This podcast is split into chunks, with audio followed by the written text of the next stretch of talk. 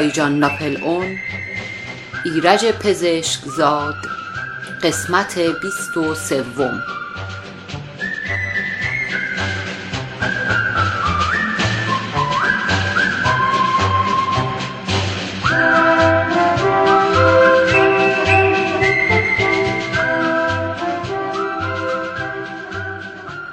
فصل بیست و چهار. دایجان که پلک ها را روی هم گذاشته بود چشم باز کرد. قیافش آرام شده بود.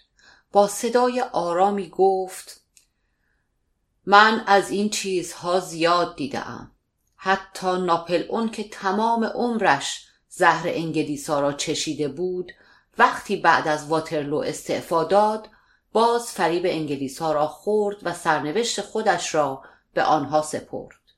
به او وعده ها دادند ولی عاقبت بیچاره سر از جزیره سنت هلن درآورد.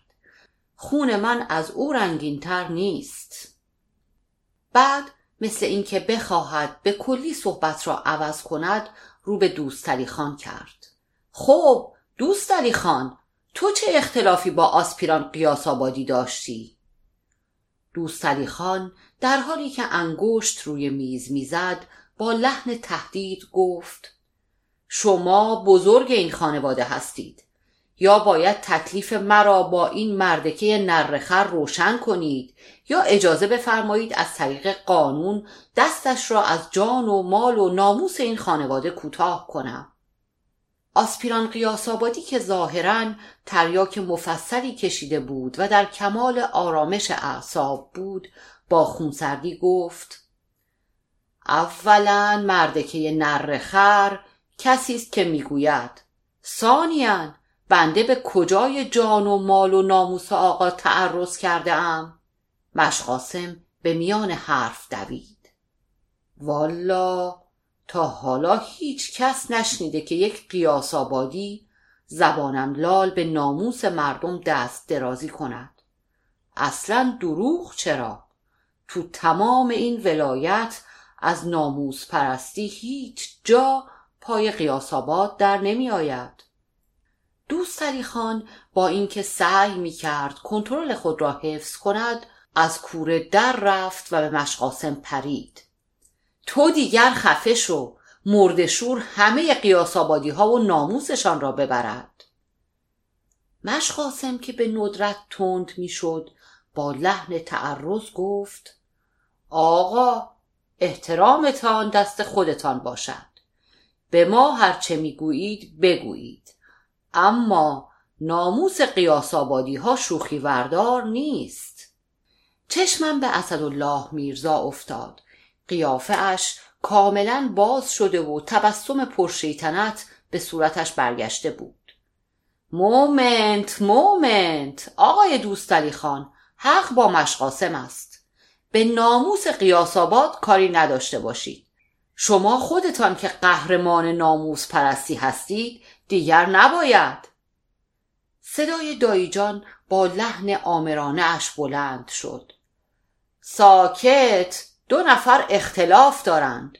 در مقابل بزرگترهای فامیل موضوع را مطرح کرده اند. باید به کارشان عادلانه رسیدگی کرد.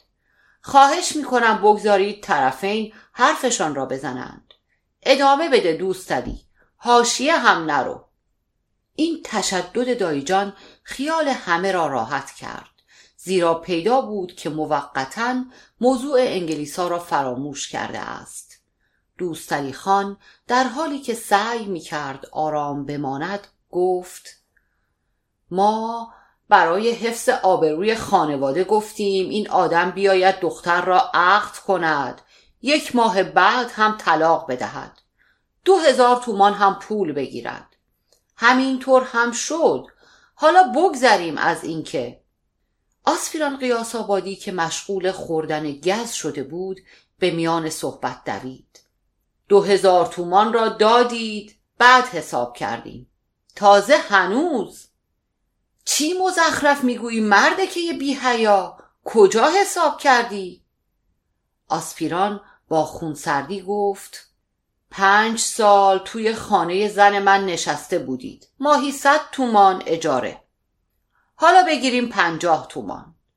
پنج سالش می کند به عبارت سه هزار تومان. تازه هزار تومان هم باید مرحمت بفرمایید. صدا در دهن دوستالی خان از فرط خشم گیر کرد. اسدالله میرزا زیر لب گفت نه خیر آقا صد تومان حداقل اجاره بوده. خوب حساب کردید شش هزار تومان حداقل بود. خشم دوستری خان متوجه اسدالله میرزا شد. تو دیگر خفه شو اسدالله. مومنت من چیزی نگفتم. آقای قیاس آبادی یک اشتباهی در حساب کرد. من یادآوری کردم. دایجان با لحن تندی گفت اسدالله ساکت.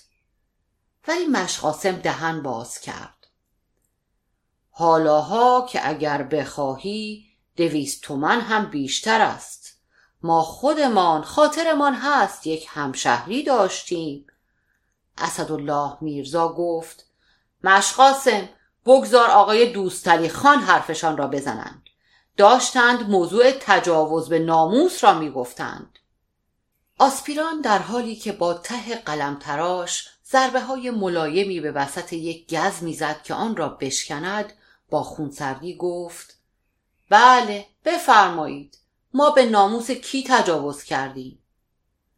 دوست علی خان در حالی که از عصبانیت میلرزید گفت آقا ملاحظه میفرمایید وقاحت تا چه حد است؟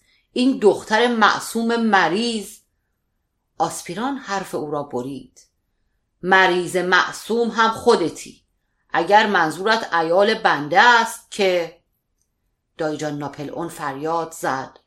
آقای آسپیران شما که در تأمینات هستید باید قواعد و رسوم دادگاه را بدانید. اینجا در واقع یک دادگاه خانوادگی است. تا من اجازه صحبت نداده ام حق دخالت ندارید. شما هم به موقع حرفهایتان را می‌زنید. ادامه بده دوستلی ملاحظه بفرمایید. این دختر مریض معصوم را یک آدم بی همه چیز ناشناس فریب داده بود. آسپیران باز دخالت کرد. آخر آقا ملاحظه بفرمایید. حرف مفت می‌زند. و بلا فاصله نگاه خود را به سقف اتاق دوخت و ادامه داد.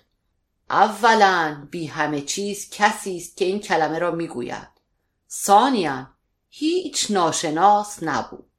دوستعلی خان با حالت تهدید از روی صندلی نیمخیز شد. ناشناس نبود؟ تو میشناسیش؟ تو میدانی کی بچه گذاشت تو دل آن دختر معصوم؟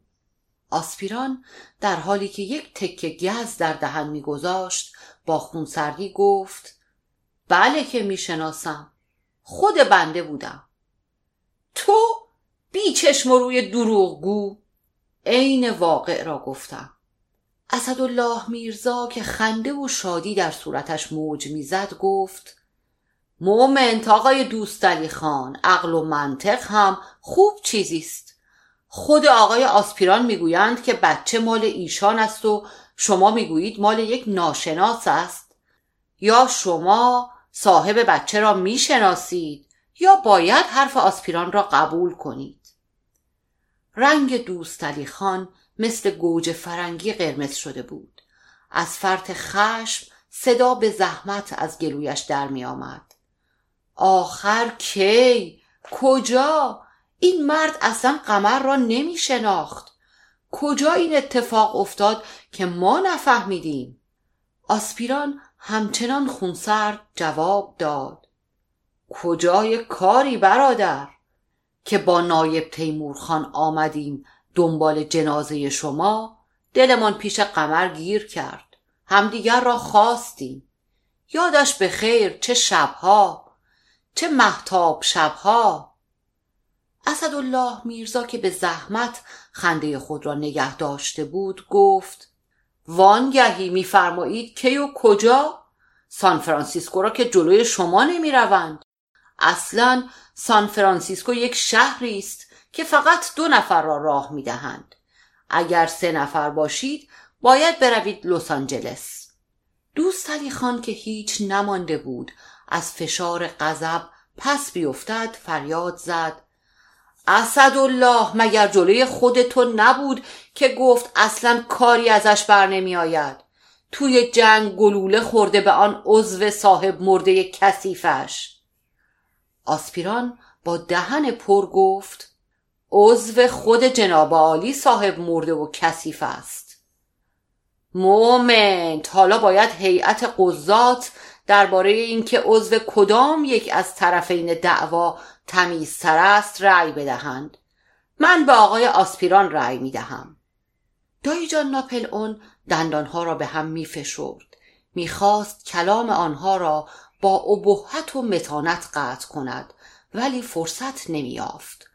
اسدالله میرزا که از شادی در بهشت سیر می کرد با تظاهر به تعجب رو به آسپیران کرد. مومنت. آقای آسپیران شما همچه حرفی زدید؟ من که یادم نمیآید شما گفته باشید عضوتان گلوله خورده. آسپیران خنده ریزی کرد و گفت اتفاقا این را درست می‌گوید. بنده خودم گفتم. دوستری خان رو به دایجان فریاد زد. ملاحظه میفرمایید ملاحظه میفرمایید خودش اقرار می‌کند. ولی قبل از اینکه دایجان سوالی بکند آسپیران با آرامش گفت والا حقیقتش این است که آن روزی که ما را به هوای گم شدن ساعت با نایب تیمورخان آوردید خانه ما فکر می کردیم شما فهمیدید که ما یک بچه واسه قمر درست کردیم. می خواهید از ما اقرار بگیرید و ما را بدهید دست عدلیه و زندان. آخر ما خودمان اوستای این کاریم. هزار تا مجرم را گرفتیم. گفتیم گلوله خوردیم که یقهمان را نگیرید بدهید دست عدلیه و پلیس. مشقاسم که مدتی ساکت مانده بود به میان صحبت پرید. ای بابام هی چه عقل و کمالی. بارکلا به مملکت قیاس یعنی ما هم هی می‌گفتیم قیاس ها تو مردی و مردانگی رو دست ندارند. اسدالله میرزا دیگر نتوانست خود را نگه دارد. قهقهه خنده را سر داد و در حالی که خنده حرفش را کلمه به کلمه قطع می کرد گفت زنده باد آسپیران قیاس آبادی. از امروز تو همشهری افتخاری شهر سان فرانسیسکو هستی. آسپیران با خنده او همراه شد و گفت قربان شما حضرت والا. شما به ما محبت دارید. فریاد دایجان بلند شد.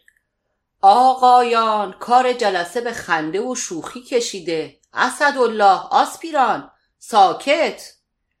بعد رو به دوستری خان کرد. ادامه بده دوستری. ولی دوستری خان همچنان مثل آدمهای برق زده ساکت ماند. رنگش سربی شده بود.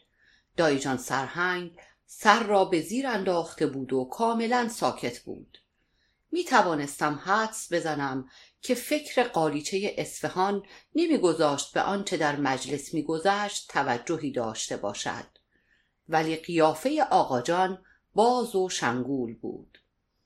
آسپیران قیاس آبادی ضد حمله شدیدی را شروع کرد. بنده به زنم علاقه دارم زنم به من علاقه دارد. یک بچه نازنین داریم یکی هم توی راه است. اینها به چشم آقای دوستعلی خان بیناموسی است. اما خودشان روز چهارشنبه که رفته بودند توی خانه زن شوهردار آن هم در قیاب شوهرش. هیچ عیبی ندارد. دوستعلی خان از حالت انقباز فلج کنندهش بیرون آمد و فریاد زد. من؟ من توی خانه زن شوهردار بودم؟ آسپیران با ملایمت جواب داد. اجازه میفرمایید فاتی را صدا کنی فاتی دختر خانم خانم ها دایه قمر. ازش بپرسیم چهارشنبه کی از خانه شیرالی قصاب یواشکی آمد بیرون. دوست علی خان باز بر جا خشک شد. دهن اسدالله میرزا تا بناگوش به تبسم باز شد. عینک خود را از جیب درآورد و به چشم زد. در حالی که به صورت دوست علی خان خیره شده بود با خنده شیطنت آمیزی گفت دوست علی آره. بالاخره سان فرانسیسکو با تاهره زن شیرالی تا خود شهر. اسدالله خفه شو. moment دوست علی النجاة فی الصدق. اقرار کن وگرنه آسپیران می‌خواهد دنبال فاتی بفرستد. اسدالله اگر یک بلایی سرت آوردن گله نکنی ها. moment moment. moment موسیو. مبارک باشد. زن شیرعلی کم بود. حالا سر من هم می‌خواهی بلا بیاوری؟ تو چه قرص و حبی می‌خوری که اینقدر دیو سیرت شده ای صدای دایجان بلند شد. اسدالله اسدالله! در همین لحظه دوستری خان قوطی گز را برداشت و به علامت تهدید ژست پرت کردن آن را به طرف سر اسدالله میرزا گرفت. می‌زنم مغزت را داغون می‌کنم ها. اسدالله میرزا خنده خود را جمع کرد و گفت بله بله فهمیدم. بعد ناگهان از جا پرید و به طرف پنجره دوید. به طرف حیات خم شد و صدا زد. آقای شیرعلی شیرعلی! دایجان ناپل اون و سایر حاضرین تقریبا هم صدا فریاد زدند. اسدالله ول کن! اسدالله میرزا به دنبال حرف خود گفت شیرعلی بی زحمت چند تا چایی بیار بالا. لحظه ای سکوت بر فضای اتاق حکم فرما شد. مشقاسم از فرصت استفاده کرد. والا دروغ چرا آقا؟ تا قبر آ آ! ما چهل سال تو این روزگار همچی بیناموسی هایی ندیده بودیم. پناه بر خدا اگر این شیرعلی بو ببرد. می‌دانید آقای دوستعلی خان شیرعلی امروز یک ران گوسفند هم همراهش آورده. لحظه ای بعد شیرعلی با هیکل قولاسای خود در حالی که سینی چای را به دست داشت وارد اتاق شد. سلام عرض کردیم. در حالی که همه در میان سکوت قند را در استکان میریختند و استکان چای را برمی داشتند اسدالله میرزا با قیافه جدی و چشمهای متبسم مثل اینکه دنبال صحبتی را گرفته باشد گفت بله همانطور که عرض می کردم این قضایا خیلی بدجوری می شود خب اشخاصی که به ناموسشان علاقه دارند ناراحت می شوند حالا مقامشان بالا باشد پایین باشد ثروتمند باشد کاسب باشد فرقی نمی کند مثلا فرض بفرمایید همین آقای شیرالی و بعد از لحظه ای مکس رو به شیرالی کرد. شما آقای شیرالی از شما می‌پرسم. فرض کن تو یک دوستی داشته باشی. یک رفیقی داشته باشی. ببینی یک مرد غریبه در نبودش رفته توی خانهاش. چه حالی پیدا می‌کنی؟ شیرالی زیر لب قرید. حضرت والا جان آقا از این حرفها نزنید. همین حرفش را که می‌زنید ما یک حالی می‌شویم که می‌خواهیم دور از جان این دیوارها را با این پنجه هامون خرد و خمیر کنیم. این در و پنجره را از جا بکنیم. شیرالی بدون توجه به اینکه هنوز یک استکان چای و سینی را به دست دارد طوری دستها را پیچاند که استکان چای روی سر دایجان سرهنگ ریخت و نعره سوختم او به آسمان رفت. لبهای دایجان ناپل اون به لرزه افتاد. رنگش سفید شد. در حالی که سعی می کرد از جا بلند شود نعره ترسناکی کشید. گفتم کافیست بس است. این هم توطعه آنهاست. این هم یک ضربت دیگر. خانواده مرا می‌خواهند متلاشی کنند. از خودم میترسند به خانواده ام می‌زنند. خدایا نامردی و ناجوانمردی تا کجا رسیده؟ و در میان هیاهو و سر و صدای مجلس به هم ریخته باز دایجان ناپل اون از حال رفت و بی حرکت روی مبل افتاد.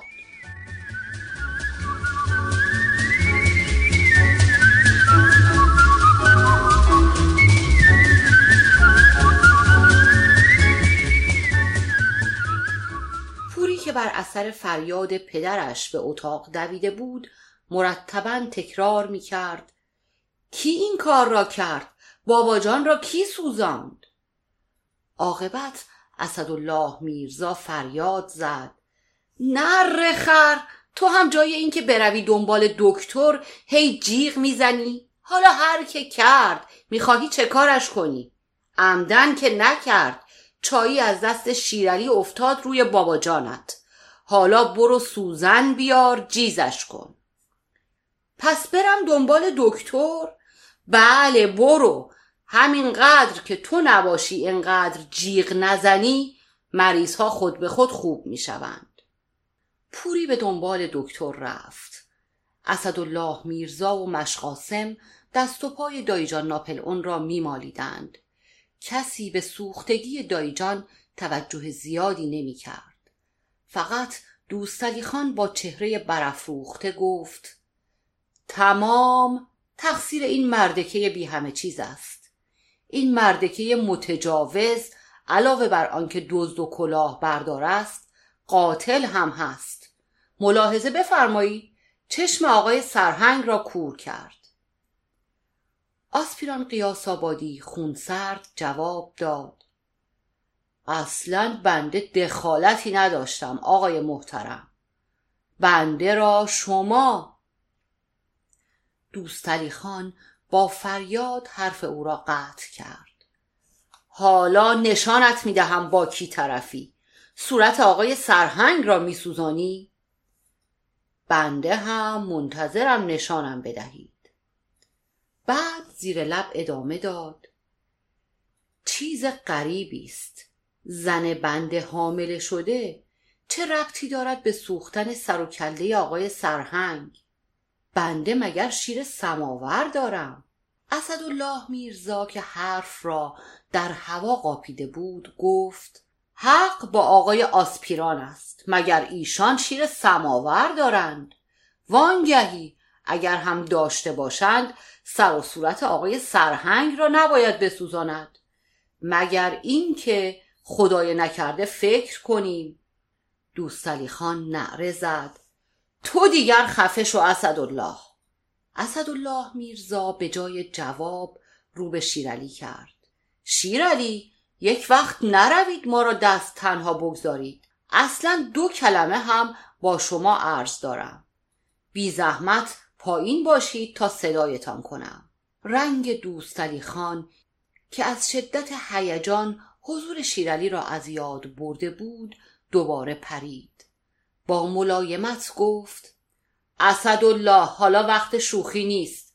مگر نمی بینی آقا قش کرده اند آقای سرهنگ سوخته اند؟ شیرعلی از اتاق بیرون رفت و دایجان سرهنگ در میان ناله های سرد و گرم گفت کی دلش به حال من سوخته؟ کی به فکر سوختن من است؟ اختیار دارید آقای سرهنگ همه به فکر شما هستند ولی حال آقا خوب نیست. اول باید ایشان را به حال بیاوریم. دایجان سرهنگ ناله کنان گفت یعنی حال من خوب است. تمام صورتم را مثل اینکه توی تنور نانوایی کردند آخر شما دستتان را بردارید ببینیم چطور شده. در این موقع پوری نفس زنان برگشت و گفت که ناصر الحکما منزل نیست. در حالی که آقاجان و مشقاسم به ریختن شربت در حلق دایجان ناپل اون مشغول بودند اسدالله میرزا دست دایجان سرهنگ را تقریبا به زور از روی صورتش برداشت. لپ و چانه او فقط کمی قرمز شده بود. اسدالله میرزا با لحن شوخی و تمسخر گفت واخ واخ نگاه کنید یک ورقه پوست و گوشت کنده شده. مشقاسم که حرف او را جدی گرفته بود حتی قبل از اینکه درست نگاه کند گفت وای بابام هی!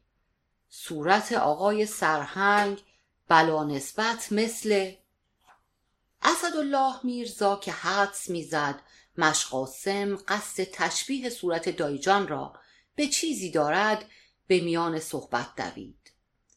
مشقاسم چرا شلوغش می‌کنی؟ من شوخی کردم. نگاه کن فقط یک کمی قرمز شده است. ولی مشقاسم ولکن نبود. والا آقا دروغ چرا؟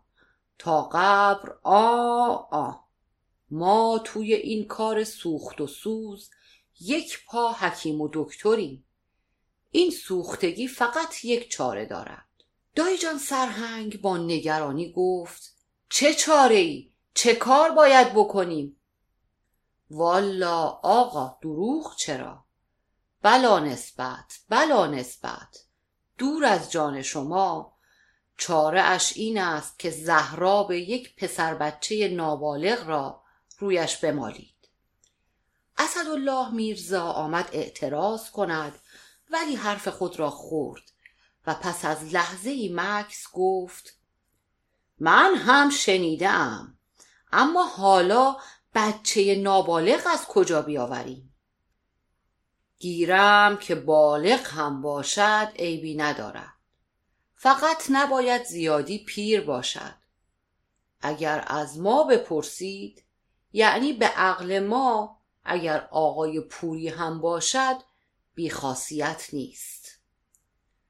فریاد دایجان سرهنگ به آسمان رفت. خفقان بگیرید حالا روی صورت من می‌خواهید هر کسافتی دستتان میآید بمالید. به جای این مزخرفات برو یک خورده روغن بیار. روغن بادام روغن کرچک یک روغنی بیار. مشقاسم در حالی که از اتاق خارج می‌شد. چشم ما رفتی اما هیچی خاصیت همان دوایی که عرض کردیم را ندارد. اسدالله میرزا گفت حالا ضرری ندارد امتحان کنید. پوری فشفش کنان اعتراض کرد. این حرفهای مزخرف را نزنید. اصلا من حال ندارم. نزدیک بود که باز نعره دایجان سرهنگ به آسمان برود که مشقاسم با یک قاشق چربی وارد شد. والا آقا روغن بادام و روغن کرچک نداشتیم. از مطبخ یک کمی روغن کرمانشاهی آوردم. بعد از آنکه از ناچاری روغن کرمانشاهی روی پوست دایجان سرهنگ مالیدند کمی آرام گرفت و گفت من به جهنم یک فکری به حال خانداداش بکنید. صدای آقاجان بلند شد. زیاد دلواپس آقا نباشید. نفسشان آرام شده. الان حالش جا می آید فقط بهتر است شما تشریف ببرید آن اتاق که آقا اینجا یک کمی استراحت کنند. حالشان به کلی جا می آید اسدالله میرزا گفت به نظر من هم بهتر است ما برویم آن اتاق سر و صدای اینجا کمتر بشود. بیا دوستالی بیا پوری. دوستالی خان روی یک مبل نشست و گفت من قسم خورده ام تا تکلیفم با این مردک روشن نشود پا از این اتاق بیرون نگذارم. من میمانم تا حال آقا جا بیاید. تکلیف مرا با این داماد محترمشان روشن کنند. صدای آسپیران قیاس آبادی بلند شد. بنده هم همینطور.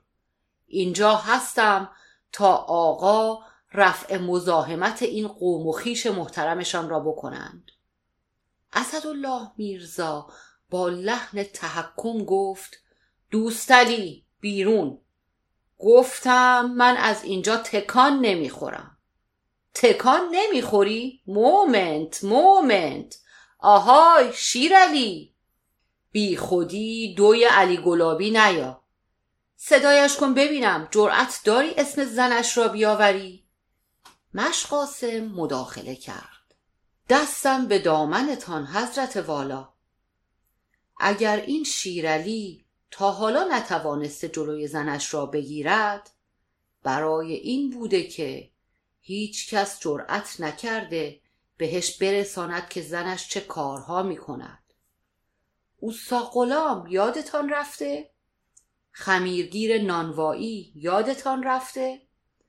حالا آنکه بهش خبر بدهد هیچی توی آن خانه ای هم که خبر بهش برسد آن خانه را به آتش می کشد قبل از اینکه اسدالله میرزا بتواند جوابی بدهد صدای ناله از دهن بسته دایجان شنیده شد. همه دور او ریختند. چند لحظه بعد دایجان چشمها را باز کرد. مدتی مبهوت به اطراف خود نگاه کرد. بعد با صدای ضعیفی گفت نمی‌دانم چرا اینجوری شدم؟ بعد مثل اینکه ناگهان ماوقع را به یاد آورد. سرجوخه سرجوخه هندی به جای کلونل. اسدالله میرزا با عجله گفت مومنت آقا آن موضوع که تمام شد. ما حسابی حالش را جا آوردیم و با افتضاح از خانه بیرونش کردیم. دیگر آن را فراموش کنید. دایی جان چند لحظه با نگاه مبهوت ساکت ماند. بعد زیر لب تکرار کرد. بیرونش کردید. بیرونش کردید. خوب کردید. کار خوبی کردید. من من از دست رفتم ولی دیگر شماها دیگر زیر بار ننگ نمی روید.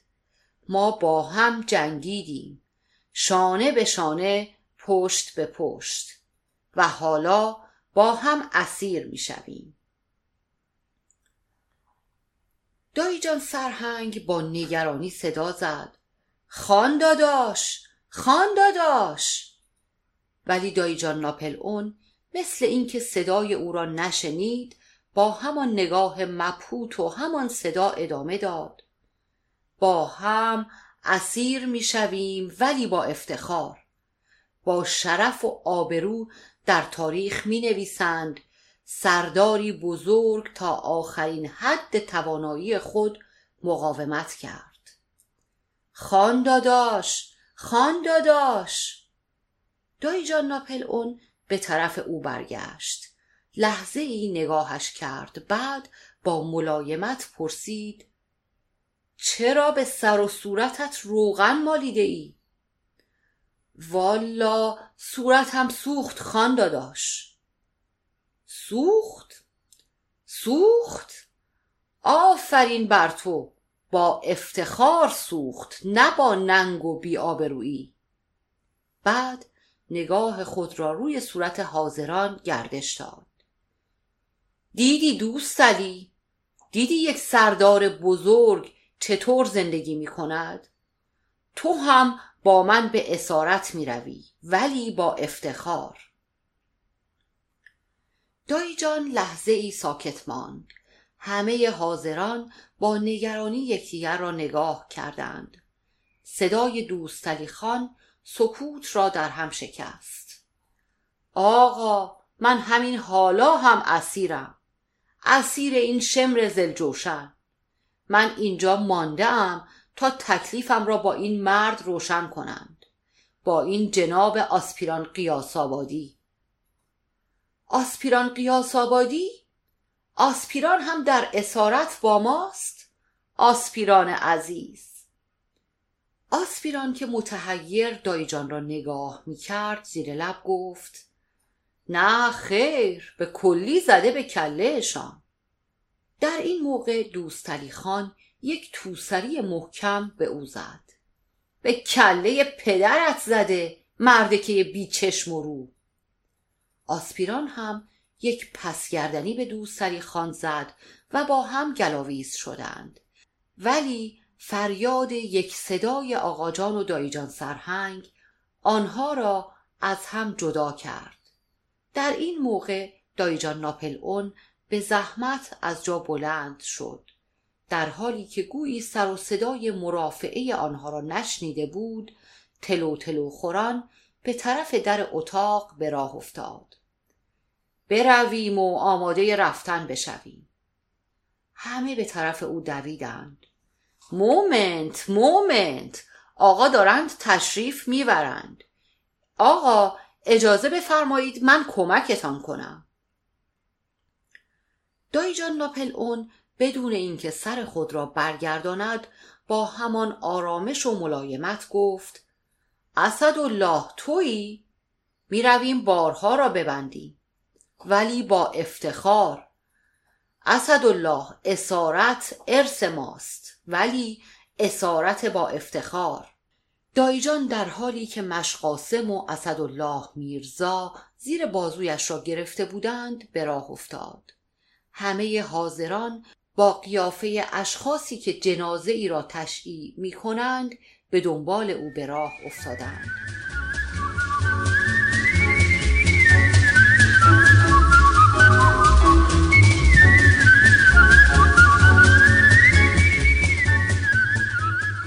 اسدالله میرزا بعد از رساندن دایجان به خانهاش پیش آقاجان برگشت. ساکت و غمگین بود. آقاجان سر صحبت را باز کرد. همه اش تقصیر این مردکه نفه دوستلی خان است که کاسه کوزه ما را به هم زد. مومنت مومنت مطمئن باشید که آقا شاید بدون اینکه خودش بداند آرزو دارد اسیر بشود. حتم دارم که دست تقدیر برایش سرنوشتی مثل سرنوشت ناپل اون تدارک دیده است.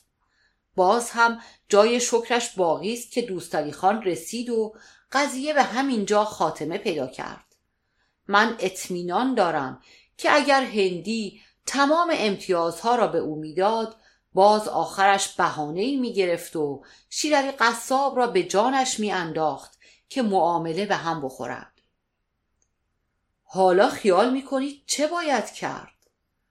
والله من که دیگر عقلم به جایی نمی‌رسد. باید منتظر ماند تا چه پیش آید. سه روز بعد از مذاکره دایجان با سرجوخه هندی صبح خیلی زود مشقاسم با اشاره مرا به باغ خواند و گفت که لیلی می‌خواهد مرا ببیند. لیلی را زیر آلاچیق نسترن دیدم. روپوش خاکستری مدرسه به تن داشت. چیزی که نفسم را برید چشمهای پف کرده و برافروختهاش بود. مثل اینکه شب تا صبح گریه کرده بود. وقتی علت انقلاب حالش را دانستم بیشتر نفسم بند آمد. پدرش شب گذشته او و پوری را خواسته و به آنها گفته بود که یقین دارد ظرف همین یکی دو روزه انگلیسا او را دستگیر می کنند و به جایی می برند که امید برگشت تقریبا نیست. و آخرین خواهش او از آنها این است که آماده ازدواج باشند تا به محض اینکه سر و کله انگلیسا پیدا بشود مراسم عقد در حضور سردار محکوم انجام گیرد. به زحمت توانستم حرف بزنم. تو چه گفتی لیلی؟ تفلک دوباره به گریه افتاد و حق کنان گفت چی می توانستم بگویم؟ بابام مریضند. اگر نه می گفتم مطمئنم که با این قلب مریض جانشان به خطر می افتاد ولی لیلی اگر عروسی شما را می‌خواهند بگذارند تا مأمورین انگلیسا به سراغشان بیایند من نگرانی ندارم. چون تو که دختر بزرگی هستی میدانی که اینها خیالات است. انگلیسا اصلا کاری به دایجان ندارند. می‌دانم اگر صبر می‌کردند تا مأمور انگلیسا بیایند عیبی نداشت. اما گفتهاند یک ماه دیگر تولد یکی از امام هاست. عقد کنان را راه می اندازند منتها گفتند باید آماده باشیم که اگر زودتر از یک ماه انگلیسا آمدند ببرندشان فوری بفرستند دنبال آقا عقد کنند. تو می‌گویی چه کنم؟ لیلی اگر تو شوهر کنی من بعد از آن زنده نمیمانم. به بابا بگو که می‌خواهی صبر کنی زن من بشوی. لیلی اشک ریزان جواب داد. اگر حالشان خوب بود اگر مریض نبودند می‌گفتم. اما واقعا میترسم. مطمئنم که اگر روی حرفشان حرف بزنم جا به جا زبانم لال تمام می‌کنند. تو یک فکری بکن. آشفته و سرگردان در حالی که دلم داشت سینه ام را پاره می کرد به او قول دادم که فکری بکنم. ولی چه فکری می توانستم بکنم؟ باز فکرم پیش تنها آدمی که در خانواده به واقع بینی و احساسات انسانیش معتقد بودم یعنی اسدالله میرزا رفت. بی اراده به جای اینکه به طرف مدرسه بروم به طرف خانه او به راه افتادم. مطمئن بودم باز همان شوخی های همیشگی را تکرار می کند و جواب درستی به من نمی دهد. ولی چاره دیگری نداشتم. مکالمه خودم را با او پیشا پیش می شنیدم امو اسدالله نمی‌دانم چه کار کنم. خاک بر سر بیشورت نکنم. هی گفتم از سفر سان فرانسیسکو قافل نشو. و این تنها راهی بود که همیشه اسدالله میرزا جلوی پای من گذاشته بود. اما من آنقدر لیلی را دوست داشتم که اگر بر اثر تلقین او گاهی این نوع فکر در مخیله ام میگذشت نسبت به خودم احساس نفرت می کردم. حتی فکر را با کراهت از خاطرم میراندم. اسدالله میرزا داشت آماده می‌شد که به اداره برود. حدسم درست بود. در حالی که جلوی آینه مشغول تراشیدن ریش بود گفت گندت بزنند هی گفتم یک سفر سان فرانسیسکو برو سر و صدای اعتراض من نتوانست حرفش را قطع کند. هزار دفعه گفتم از سفر سان فرانسیسکو غافل نشو. حالا سان فرانسیسکو نمی روی یک لس آنجلس برو. اصلا سفر چیز خوبی است. خود من هم همین روزها قرار است بروم به سفر. منتها من آدم بدشانسی هستم. جای سان فرانسیسکو قرار شده بروم بیروت. از سفر غافل نشو. شیخ بزرگوار شیراز فرمود چو ماکیان به در خانه چند بینی جور چرا سفر نکنی چون کبوتر تیار خواندی یا نه؟ قصیده معروف سعدی. به هیچ یار مده خاطر و به هیچ دیار. که بر و بحر فراخ است و آدمی بسیار. اسدالله میرزا ناگهان ساکت شد و به طرف من برگشت. moment moment moment ببینم. به من نگاه کن ببینم. راستی راستی داری گریه می‌کنی؟ مرد گنده نرخر جای اینکه جامه‌دانش را ببندد و همین امشب راه بیفتد به طرف سان فرانسیسکو مثل دختر بچه ها گریه می کند اسدالله میرزا سعی می کرد خود را از تک و نیندازد ولی خوب پیدا بود که سخت متأثر شده است. با حوله صابون صورت خود را پاک کرد و پهلوی من نشست.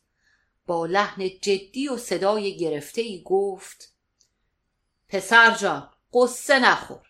یک فکری برایت می کنم بعد سر گنجش رفت. دو گیلاس کوچک را از یک بطری پر کرد و به طرف من برگشت. اول این را بخور تا صحبت کنی گفتم بخور زهر ما رو نه. بی اراده گیلاس را از دستش گرفتم و خوردم تا ته دلم را سوزاند. این سیگار را هم بگیر بکش. می‌زنم تو مغزت ها. بگیر. آفرین. اسدالله میرزا سیگار خودش را روشن کرد. روی صندلی راحتی لم داد و بعد از چند لحظه سکوت گفت خواهش می‌کنم خیلی جدی به حرفم گوش کن. هیچ شوخی نمی کنم با توجه به اینکه حضرت آقا مکرر در مکرر امتحان خود را پس داده اید که عرضه سان فرانسیسکو را ندارید و با توجه به اینکه تنها راه حل موجود در اطراف سان فرانسیسکو دور دور می‌زند من معتقدم که لااقل رضایت بدهی تظاهر به سان فرانسیسکو بکنی یا تظاهر به لس آنجلس. گرچه نه آن فایده ندارد. امو اسدالله مومنت. وسط حرف من حرف نزن. فرض کن در یک دانشگاه یا یک مؤسسه علمی شرط موفقیت سواد و کتاب خواندن است.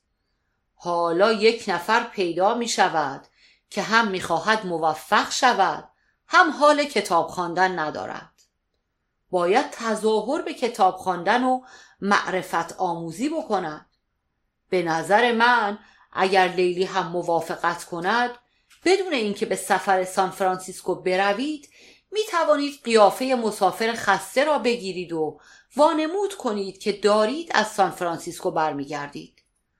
آن وقت دایی جان مجبور می شود یا همین حالا عقد و عروسی شما را راه بیاندازد یا صبر کند دو سه سال دیگر شما را به هم بدهد.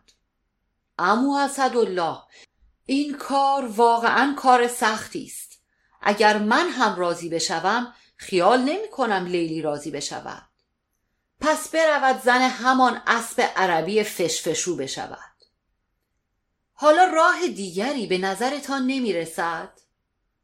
راه دیگر این است که بنده را عقد بفرمایید. در هر حال باید عجله کنی چون یک اتفاق دیگری هم افتاده که من دیروز به آقا جانت گفتم. امروز هم به خودت می‌گویم. اگر خبر این اتفاق به گوش دایجان برسد همین امشب آسید ابوالقاسم را صدا می‌زند و لیلی را برای پوری عقد می کند چه اتفاقی اما اسدالله؟ البته خبرش را رسما اعلام نکردند ولی واقعیت دارد متفقین عده زیادی از رجال مملکت را که معتقد بودند ضد انگلیسی و طرفدار آلمان ها هستند دستگیر کرده اند و فرستاده اند عراق. اگر این خبر را باد به گوش دایجان برساند جامدانش را میبندد و اولین کاری که می‌کند فرستادن لیلی به خانه شوهر است. اما اسدالله ممکن است یک گیلاس دیگر از آن کنیاک به من بدهید؟ آفرین! داری یواش یواش مرد می‌شوی. اینها از علائم بلوغ است. سیگار کنیاک و سان فرانسیسکو. انشاءالله سومیش هم در تو ظاهر بشود. اما اسدالله نمی شود که شما با دایی جان صحبت کنید و موضوع ما را به او بگویید؟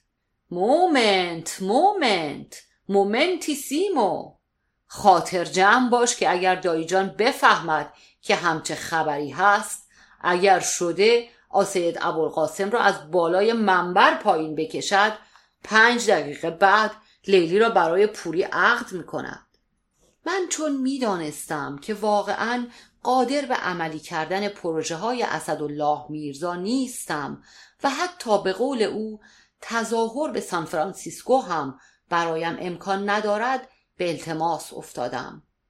عاقبت اسدالله میرزا نرم شد و با ملایمت گفت مثل دکتری که می‌داند آب برای مریض عمل کرده بد است ولی در مقابل التماس و درخواست او تمکین می کند من هم با اینکه این کار وضع را خرابتر می کند گرچه نه.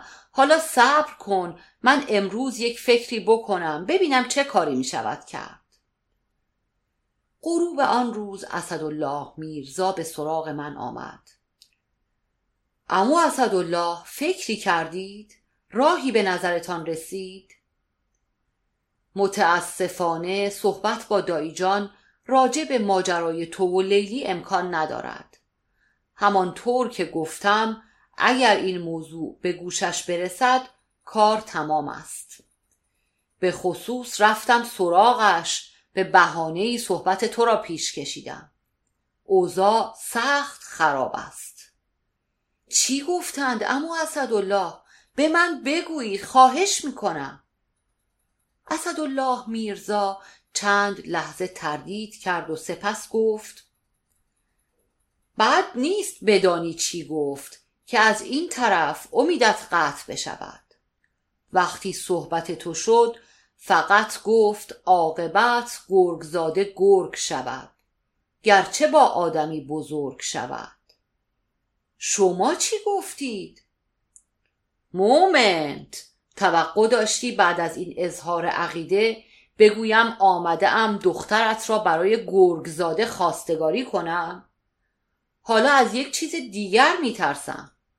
وقتی این شعر را می‌خواند دوستلی خره هم از راه رسید و شنید. میترسم این را به گوش آقا جانت برساند و یک مشکل به مشکلاتمان اضافه شود. خلاصه انتظار داشته باش که وضع خیلی خرابتر خواهد شد. مگر ممکن است وضع از این هم بدتر بشود؟ اما اسدالله. اختیار دارید. اگر این حرف به گوش آقا جانت برسد به فاصله دو ساعت موضوع تبعید رجال به عراق را هر طور هست به دایجان میرساند. آن وقت است که فورا یار مبارک بادا به راه میافتد. شما به دوستری خان بگویید که سر و صدایش را در نیاورد. یا هنوز خیلی بچه ای یا خبس تینت دوستری خره را نمی‌شناسی. اگر همچه حرفی بزنم بدتر می کند حالا اینطوری شاید خدا به دلش بیاندازد که زبان صاحب مردهش را نگه دارد. در هر حال تو آن موضوع تظاهر به سان فرانسیسکو را مطالعه کن تا ببینیم چه می شود من آشفته و پریشان از اسدالله میرزا جدا شدم. وحشت تازه‌ای که او در دلم انداخته بود بیش از حد آزارم می‌داد. اگر واقعا حرف دایجان به گوش آقاجان برسد و آقاجان موضوع دستگیری رجال و تبعید آنها به عراق را به دایجان برساند چی می شود؟ وحشت بیجایی نبود. خیال می کنم دوستری خان وظیفه سخنچینی خود را انجام داده بود زیرا شب بعد در منزل دایجان سرهنگ که دایجان ناپل اون و چند نفر از نزدیکان برای شام جمع شده بودند ناگهان و به طور غیر منتظری سر و کله فرخ لقا خانم پیدا شد. مثل همیشه سراپا سیاه پوشیده بود. قربان همه شما به به چه مجلسی؟ اصری رفته بودم ختم شوهر منیر خانم. از این طرف برمیگشتم. گفتم سلامی عرض کنم. مجلس را سکوت عمیقی فرا گرفت. شمسلی میرزا که تازه از سفر همدان برگشته بود خواست به خیال خودش حرفی زده باشد. پرسید کدام منیر خانم؟ منیر خانم اعتماد الممالک. بیچاره این آخری ها خیلی بد آورده. شوهرش بیچاره سنی نداشت. ظهر از اداره به خانه رفته دست و رویش را بشورد توی پاشیر سکته کرده افتاده. تا دکتر آوردند خدا بیامرز تمام کرده بود. امروز تو مجلس ختم می‌گفتند از قصه شوهر خواهرش سکته کرده. مگر شوهر خواهرش چه شده؟ شما که باید خبر داشته باشی. شوهر خواهرش را چند روز پیش با یک عده دیگر انگلیسا گرفتند تبعیدشان کرده اند می‌گویند فرستاده اند عراق. ناگهان صدای خفه دایجان ناپل اون شنیده شد. انگلیسا؟ چرا؟ اسدالله میرزا خواست با سر و صدا و شلوغ کردن مجلس صحبت را عوض کند. ولی دایجان فریاد زد. صبر کن ببینم اسدالله. خانم گفتید انگلیسا یک عده را گرفتند؟ بله بیچاره شوهر خواهر اعتماد هم جزوشان بوده. این بیچاره اصلا روحش خبر نداشته. من وحشت زده صورت رنگ پریده دایجان را نگاه می کردم. شاید خیلی ها علت نگرانی دایجان را نمیفهمیدند. ولی دو سه نفر لاعقل خوب می‌دانستند و چند نفر هم حدس می‌زدند. چند لحظه سکوت برقرار شد. دایجان زیر لب گفت انگلیسا انگلیسا دست به کار شدند. و ناگهان از جا بلند شد و صدا زد قاسم قاسم! برویم خانه. و بدون اعتنا به سر و صدا و اعتراض مهمانان از سالن خارج شد.